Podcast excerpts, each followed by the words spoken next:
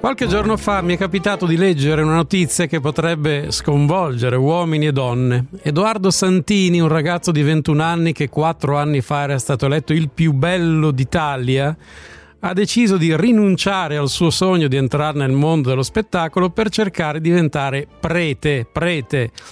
Perché dico che questa notizia potrebbe sconvolgere uomini e donne? Beh, gli uomini senz'altro si chiederanno perché un ragazzo così bello, che probabilmente potrebbe avere numerosi e gratificanti rapporti sessuali senza nemmeno darsi troppo da fare per ottenerli, vista la sua avvenenza, rinunci a tutte quelle possibilità.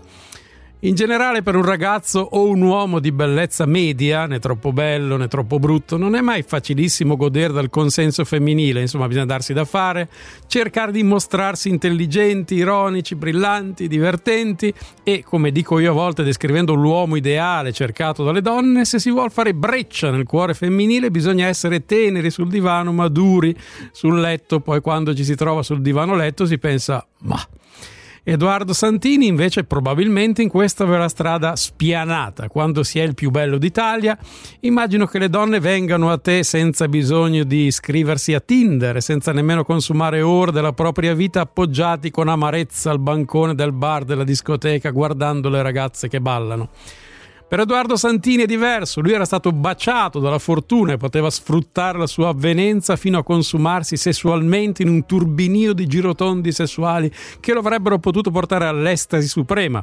Un'estasi da materasso che probabilmente non è meno significativa di altri tipi di estasi, più legati all'aspetto interiore ma non meno pregnanti. D'altra parte anche molte donne, probabilmente quelle che lo conoscono e che avrebbero volentieri considerato l'idea di avere uno o più rapporti con lui, si rammaricheranno per l'occasione perduta, a meno che non vogliano poi provare a sedurre il Santini anche quando avrà eventualmente indossato l'abito talare.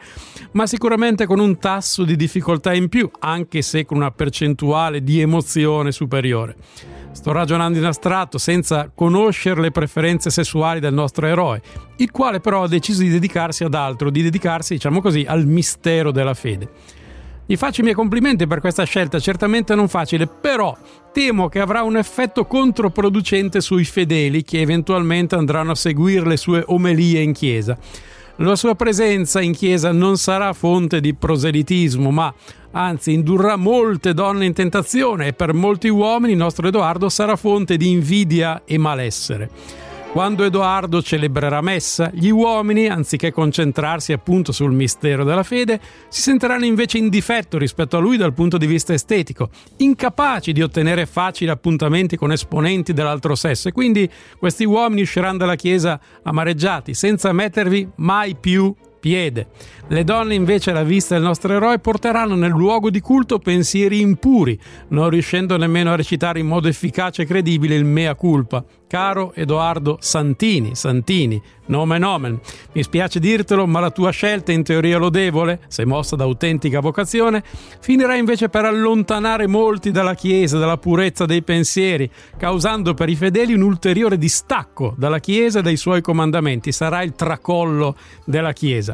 Si può fare i preti solo se non si è troppo belli. Forse prima di fare la tua scelta avresti potuto passare qualche anno da tronista, suscitare pensieri inconfessabili a uomini e donne. D'altra parte, anche quello sarebbe stato un modo certamente più laico per essere vicino a Maria. De Filippi, certo, ma pur sempre Maria.